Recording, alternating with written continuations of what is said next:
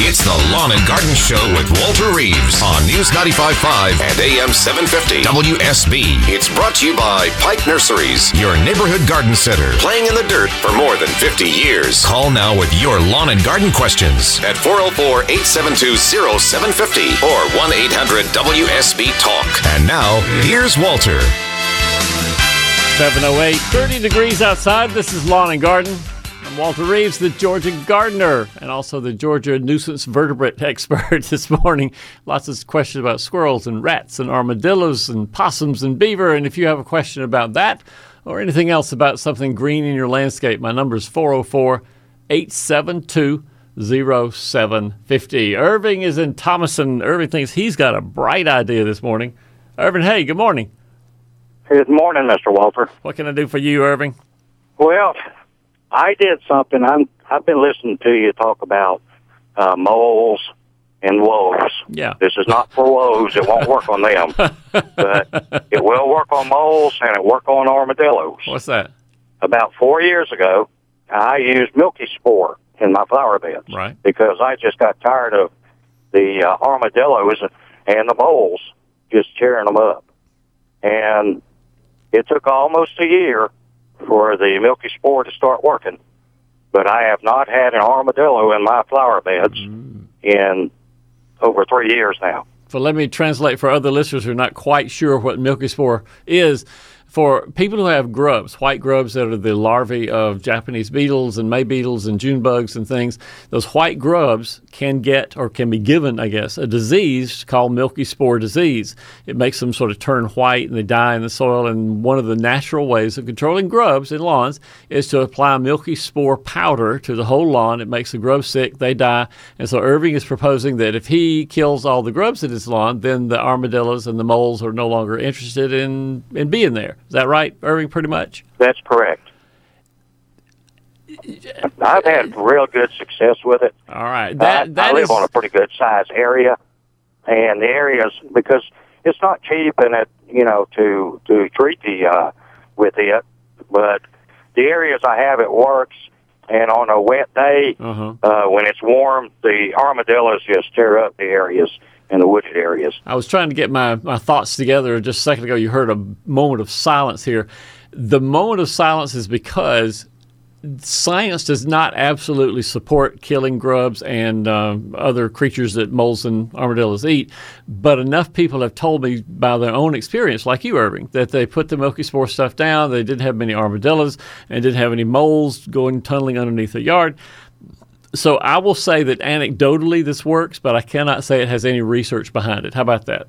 So if it works I for Irving. It's just my own personal research. then Irving's personal research says that he put milky spore disease down. You can buy it online. Some nurseries have it, and you put it out, and that kills the grubs, and theoretically then controls armadillos and moles in the yard. So we have Irving's anecdotal evidence, but again, I have not found any scientific research that says we tried our best to to uh, to get rid of the moles and armadillos using milky spore. So okay, if people want to do it, that's fine with me, Irving, and your testimony hopefully will be repeated in their yards too. All right. It's worth it's worth uh, trying instead of having to go out and stomp every day. I guess so. I guess so. And, and like Irving said, milky spore disease is not cheap. And in my view, the best place to buy it is online from somebody who says this is fresh. Because a couple of uh, years ago, there was a big scandal when all the milky spore disease that was found at stores and garden centers and all turned out to be dead. There were no live spores in the product. And so that was sort of a come to Jesus meeting for all the people who had been using Milky Spore thinking that it was fresh and worked well. So if you buy it online, hopefully you'll buy it from somebody who's a trusted supplier for it. Try it and we'll see. If anybody else has any good positive results from getting rid of armadillos and moles by using Milky Spore disease on grubs, let me know. Comes now Mr. Lewis from Macon, Georgia. Lewis joins us on Lawn and Garden. Lewis, Yeah, hey. uh, Walter, I've been uh, watching this show about ginseng, Yeah. And I wanted to know, is it really in the North Georgia mountains, and is that the only place it'll grow? No, it grows in anywhere in North Carolina, Tennessee, uh, a little bit of South Carolina, up in the northeastern part in the Chattahoochee Nature Preserve. That's where ginseng does pretty well. Not, I won't say it's a lot of it, but there's some growing there. There is a season where it's uh, allowed to be picked. So you couldn't put it in like a planting pot and grow it at the house. It has to grow in the mountains. Generally it doesn't do well being transplanted. It's sort of like lady slippers. It seems to have some association with the surrounding soil, fungi, and bacteria that unless you bring a lot of dirt from that spot where the ginseng is growing, you're not going to be successful just digging it up and putting it in a pot on the back patio. No. So is it is it, endangered or is it plentiful or is it ha- does it that but the season is only like from the spring to the fall or is that is that a typical season? Oh man, the season is very. This can this is only applies to the Chattahoochee Natural uh, Management Area, but the season most of the times is just a couple of weeks in September. It's not spring through fall at all, and you have to Oh, get a per, you have to get a permit from the uh, DNR to harvest. And during that season, that little two week season in September, you get a permit. They only give out, I think, 30 or 40 maybe permits to all the people who ever who um, want to go and harvest ginseng in the forest up there. And so it is very, very regulated. You can't do any from the uh, other forest services or other forest natural areas. You have to do it in the Chattahoochee only. You can't harvest ginseng on state lands. And let's see what else can I remember about it. The wild ginseng, I guess, is, of course, is the one that people prefer because they think, well, this is the natural stuff. You can grow it in rows, but it's, it's sort of a hard plant to get to thrive and do very well. So, frankly, I think it's easier just to buy ginseng at the health food store and not worry too much about uh, trying to harvest it because it's tough. You got to jump through a lot of hoops to, to get a permit to do the ginseng. Temple is in Covington, Georgia, and she joins us on Lawn and Garden. Hey, Temple, good morning. Good morning, Walter. How can I help? Uh, I have got some ginkgo seeds that a friend gave me, and I've been putting them in pots to raise, and I want to, to do a whole group of them. Okay. Uh, I don't know. I've been told that the male seed is very smelly, and I've never. I don't know whether the female, whether there are seeds from that tree or not, or if I pot, plant a whole lot of uh, trees, if I need a female tree to go with the male trees. Well, how far away from your house are you, are you going to plant the well, actually, eventually? I'm going to plant them in a meadow. and Is it going to be anywhere close to where people live or walk no, or well, where they walk, yes. The reason I'm asking, and for listeners again, we'll translate a little bit of what the conversation with Temple is about. Ginkgo trees, you know, very beautiful trees, as we know, have that beautiful yellow foliage in the fall, and they're great trees. But they are dioecious. You have a male ginkgo trees and female ginkgo trees. The female ginkgo trees have a fruit, a little thing looks about the size of a plum, sort of a tan color that drops copiously from female trees in the fall, and it smells like vomit. Basically, Yes. it is the stinkiest stuff in the whole wide world. So if you have a female ginkgo tree near a sidewalk or near the house where people might walk or where the fruit might fall and be split open and exude that smell, you don't want to you don't want to have so much of that. So now if you buy a ginkgo tree from a nursery, they are grafted male specimens. They have been grafted from a male tree so you know they won't have flowers, they won't have any fruit, and that's what you buy from a nursery. But if you put seeds in the ground, man, I guess Temple, you'd have a 50 50 chance of the trees that come up from the seed being either male or female. And the smelliness of the seed, I don't think, has anything to do with determining which is male and which is female. All right. Now, how far apart would I plant them?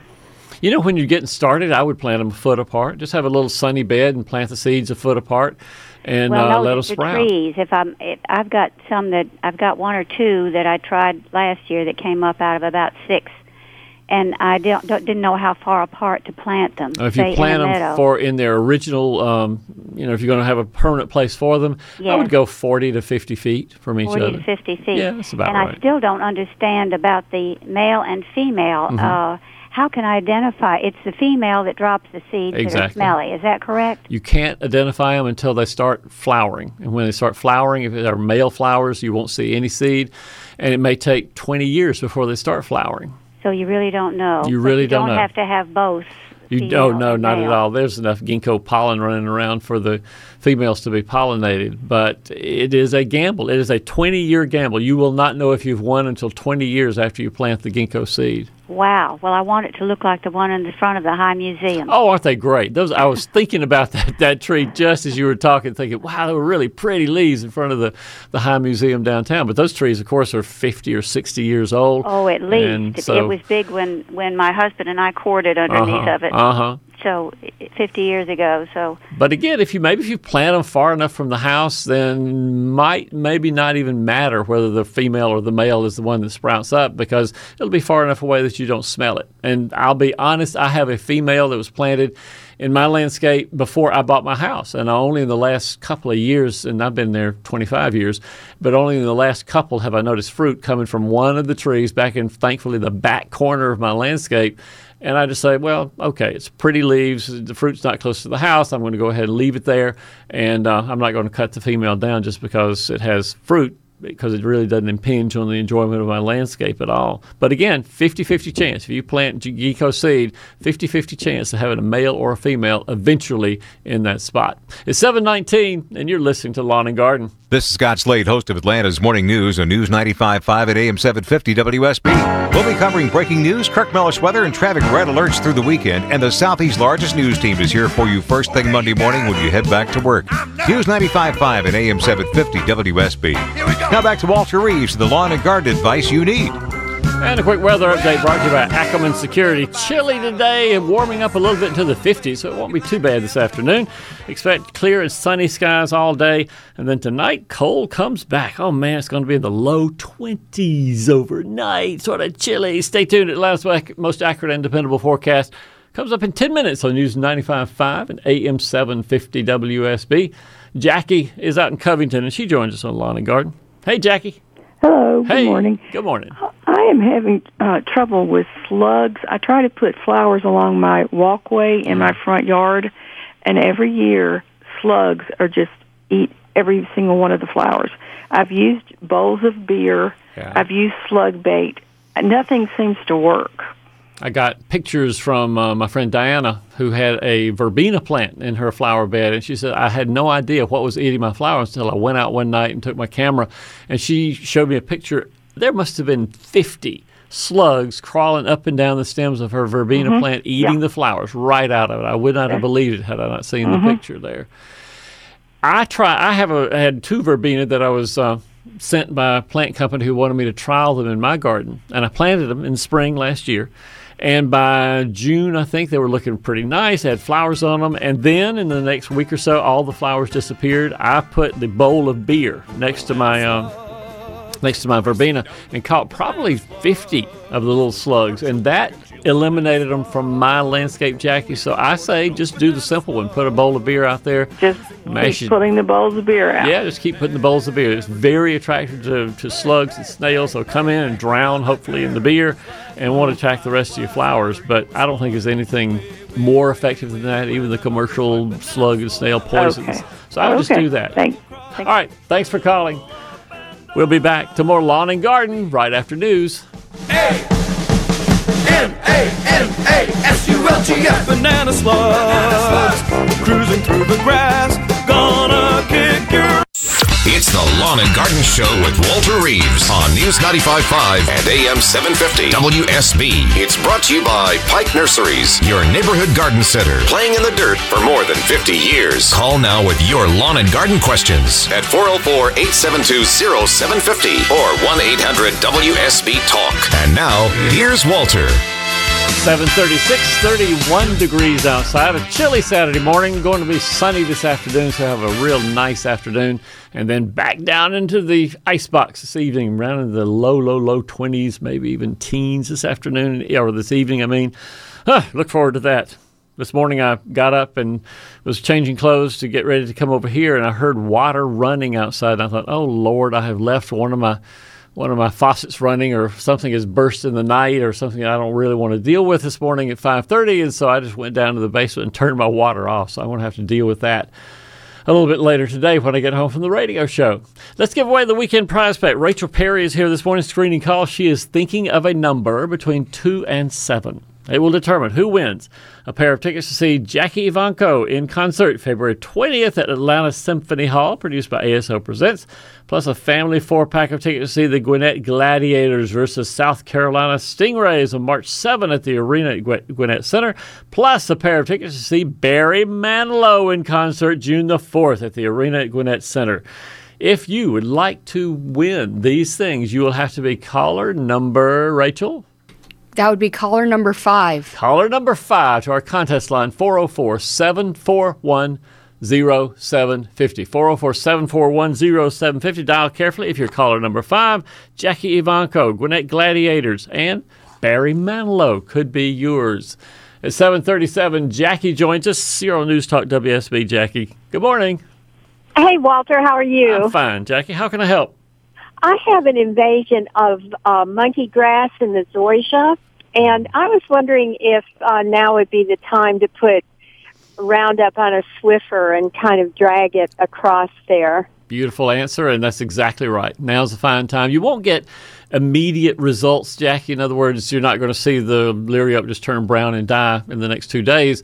But over a period of probably 10 days, I'm thinking you'll see the Liriope begin to look sort of yellow and sort of scunched up a little bit, and eventually it'll die, and you won't have it in the zoysia anymore. Oh, great. Okay, thank you. Wait, wait, wait, wait, wait. There's some listeners out there right now, Jackie, who are saying, Swiffer? Did I hear her say Swiffer? So tell everybody what your Swiffer tool does, how you work it. Um, well, it comes with um, cloth, and it's a, sort of a flat mop, and uh, you spray the Roundup on the cloth and attach it to the mop, and um, drag it across the top of the Liriope. I, that's how I understand it. You're exactly right. You've done it very well. That's exactly what I recommend. You could use foam paint brushes. Some people do that. They spray the Roundup on a foam paint brush and paint the top of plants they want to get out of. They're good plants out there. Um, I have seen one person sent me a picture of a how can I describe this, Jackie? It's a it's a rope, is what it is, a thick absorbent cotton rope that was at the bottom of a PVC pipe. And he said I can just pour the Roundup mixture into the PVC pipe. It gradually soaks into the rope, and I can take this and drag it around the yard to all the weeds. I don't touch the uh, leaves of my good turf grass in the yard. And he was thinking he would patent or do something, copyright this uh, this plan, and make a million dollars. I don't know if he did it or not, but he used a absorbent rope, well, the foam paintbrush, the Swiffer. All those work real well. Okay. All right. Uh, well, thank you. Good luck with it, Jackie. Thanks for calling. Okay, bye bye. My number is 404 872 0750. If you want to join us for a conversation about your garden, your lawn, your trees, your shrubs, your flowers, your bugs, or your vertebrate wildlife that are getting on your nerves. One of the things that I think about with uh, is that there are actually two kinds, in my experience, two kinds of Liriope and two different species of Liriope. There's Liriope spicata, and then there's the clumping Liriope, which most people have. But the Liriope spicata is the one that just invades everywhere. When I moved into my house 25 years ago, the back quarter, I guess, of the landscape had a lot of azaleas there. And I remember thinking when I moved into the house, oh boy, these azaleas are really going to be pretty. They were pretty, but the other thing that grew up around in the Liriope was all underneath the azaleas and everywhere in my backyard. And I said, I don't want this. And so I started digging it up and quickly decided that was not exactly the fun job that I thought it would be. And so I started spraying the Liriope spicata, the spreading Liriope, with Roundup. And that was back when Roundup was about the only brand name you could buy. But I sprayed it with Roundup every I don't know, every two or three weeks during the summertime, and was able to finally get control of the spreading Liriope, Liriope spicata, and uh, no longer have any of it as far as I can tell in my backyard. But the way you can tell the difference between the two, if you have uh, a patch and you're wondering why it's spreading into the beds where you don't want it to, the Liriope muscari, the clumping Liriope, has generally speaking purple, purple-ish uh, foliage on it, and the foliage generally stays above, or, or, the flowers, I should say, purplish flowers, and the flowers stay above the foliage. Whereas Liriope spicata typically has sort of small white flowers, and the foliage is way, or the flowers again, the flowers are way down in the foliage. And so that's the way you can tell the two of them apart. And then their behavior itself is such that the spicata just moves, moves, moves, moves, and gets way into your lawn, gets way under your um, flowers and shrubs and things in the landscape, whereas the clumping liriope, the liriope muscari, stays where it's supposed to and is a, is a fine ground cover to have. Bobo is in Decatur. Bobo joins us on Lawn and Garden.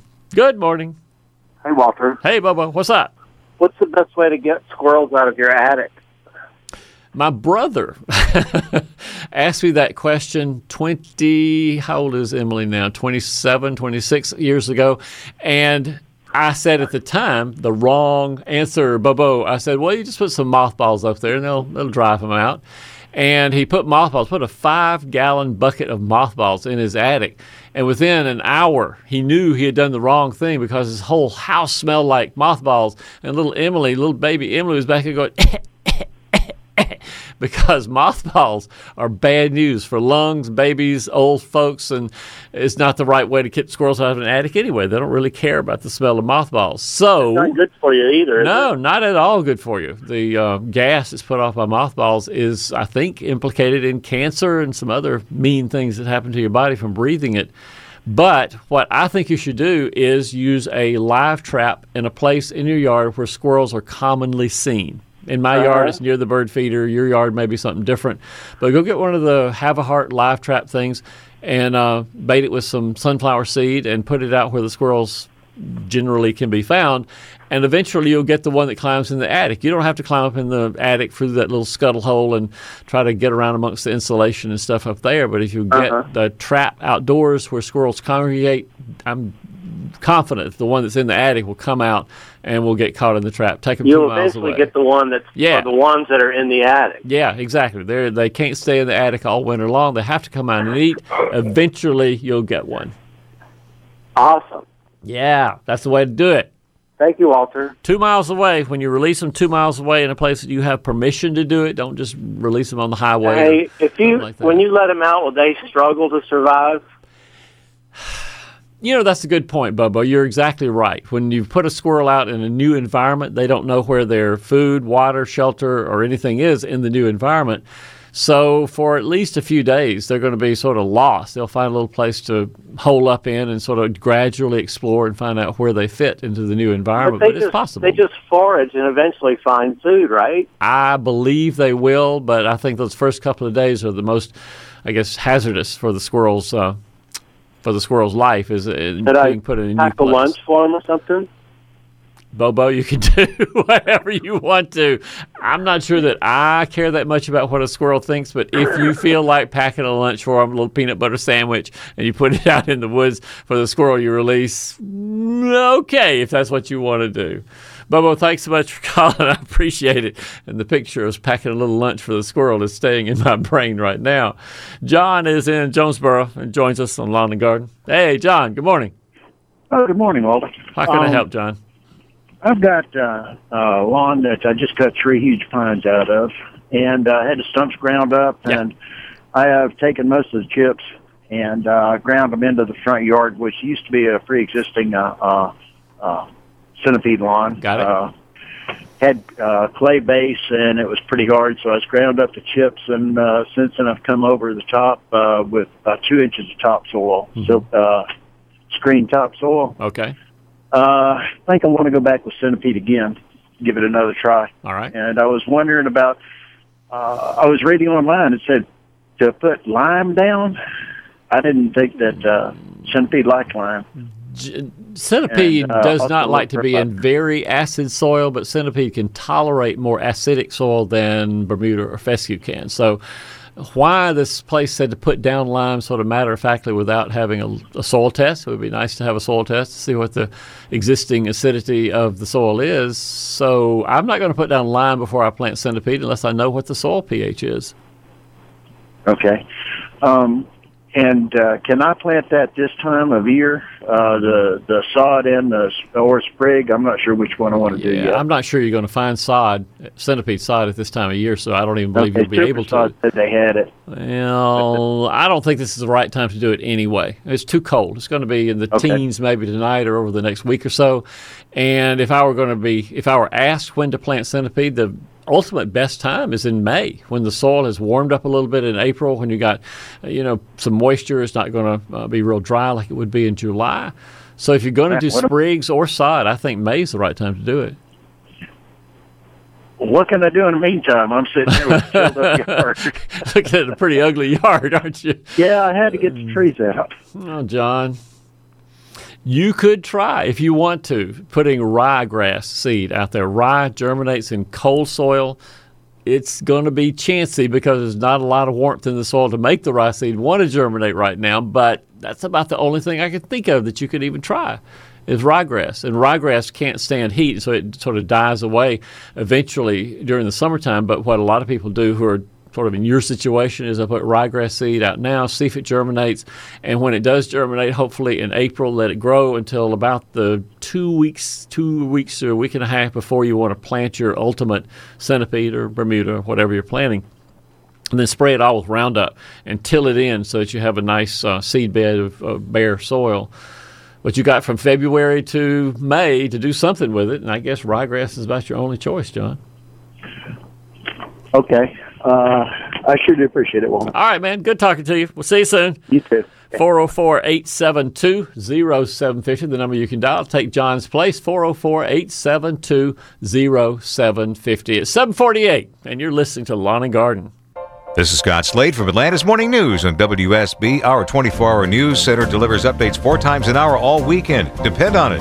We'll be here Monday morning, 4.30 till 9 for breaking news and traffic and weather every six minutes. News 95.5 at AM 750 WSB. Now back to the Lawn and Garden Show with Walter Reeves.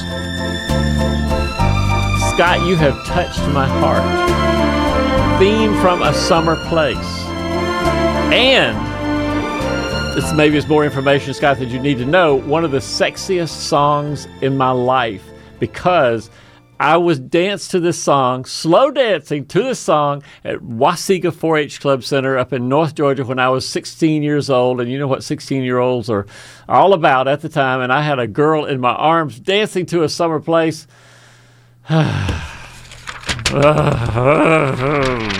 a full weekend. a quick weather update brought to you by Ackerman Security. It's going to be chilly this morning, 31 degrees outside right now, going up into the maybe the upper 50s by this afternoon. And tonight, cold comes back, vengeance, with overnight lows in the low 20s and maybe into the low, the high teens this evening. Your full weekend forecast comes up in 10 minutes on News 95.5 and AM 750 WSB. Bo is in Homer, Georgia, and Bo joins us on Lawn and Garden. Hey, Bo. Good morning. Good morning. Happy Valentine's Day. Thank you, sir. How can I help? Wonderful. I have. I'm. I'm kind of a rookie to the sod uh, scene. Mm-hmm. Just recently bought a home that has sod, and um, it is dormant. I believe it's Bermuda, but I'm having some patches of clover. Mm-hmm. I was wondering what would be the best action, least invasive, on the on the Bermuda to get rid of that stuff. Both um, both Scott's and uh, Ortho Miracle-Gro folks and the Bayer people as well all have what I call my winter season long weed control hose in products. And I know on the uh, uh, Bayer folks, it's called season long weed control, and I think it's Ortho Max weed control is the other one you get from Ortho. But both of them are really easy to apply, and I use one or the other most every year. In fact, I think it was about six or seven days ago that I used one of them on my lawn. I have St. Augustine grass, of course, and so I sprayed it with the hose in uh, little gizmo that comes with it, and I think the clover sort of is crinkling up a little bit right now. That's what I would do. Get one of those commercial Bayer, Scott's, Ortho uh, weed control products and just spray it on the lawn. Wonderful. Thank you so much. It Thanks ought to for the information. Read the label and be sure you follow it exactly, Bo. That's always the thing to remember. Read the label, make sure it can be used on your particular grass, and uh, will control your particular weed. Okay? All right. Thank you. You bet, Bo. Thanks for coming.